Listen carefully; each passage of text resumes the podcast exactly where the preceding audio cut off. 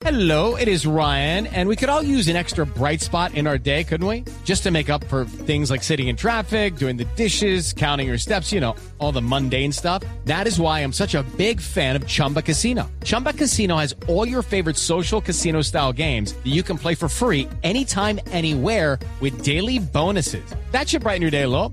Actually, a lot. So sign up now at chumbacasino.com. That's chumbacasino.com. No purchase necessary. BGW. Void were prohibited by law. See terms and conditions. 18 plus. Gracias. El tenista colombiano Santiago Giraldo perdió ante el número 2 del mundo, el español Rafael Nadal, en el ATP de Pekín.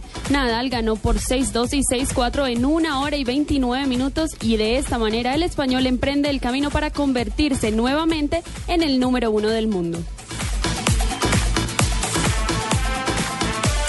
El jugador de Guerreros de Bogotá, el estadounidense Cody Bradford, dio positivo en un control de dopaje tomado en la primera fecha de la Liga Profesional de Baloncesto. Bradford se encuentra suspendido y es el primer positivo de la liga.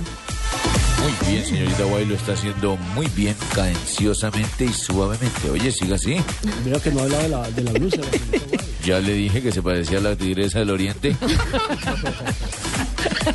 En Cartagena se llevará a cabo el sexto campeonato mundial de hockey sub-20 masculino. El torneo se disputará del 6 al 12 de octubre y contará con la presencia de 17 combinados nacionales.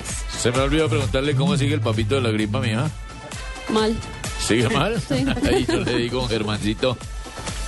Cambios en el ranking de la ATP. El checo Thomas Verdic, eh, finalista en Bangkok, desplazó al suizo Roger Federer de la quinta casilla, sacando así al ex número uno del mundo del top 5.